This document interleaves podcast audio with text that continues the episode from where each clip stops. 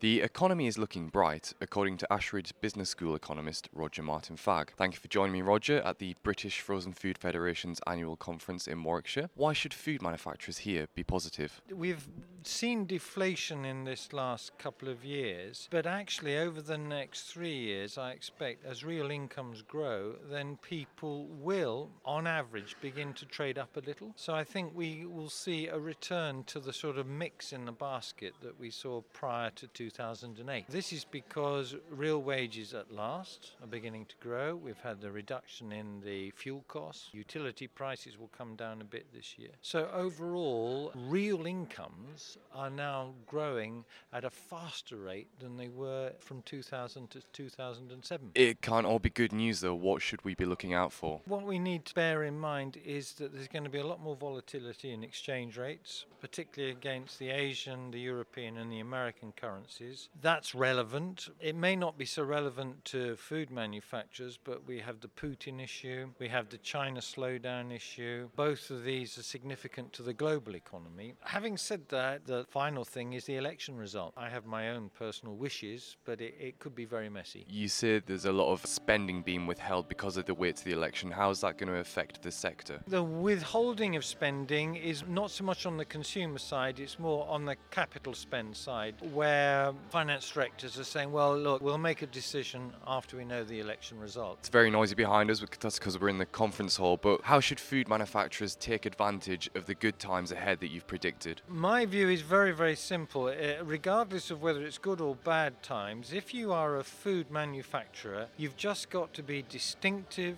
and compelling. And that's what you need to focus on. If you are distinctive and you're compelling, you will get the volumes you require regardless of how the economy is doing. Roger, thanks for joining me. I'm Nicholas Robinson at the British Frozen Food Federation Conference for Food Manufacture.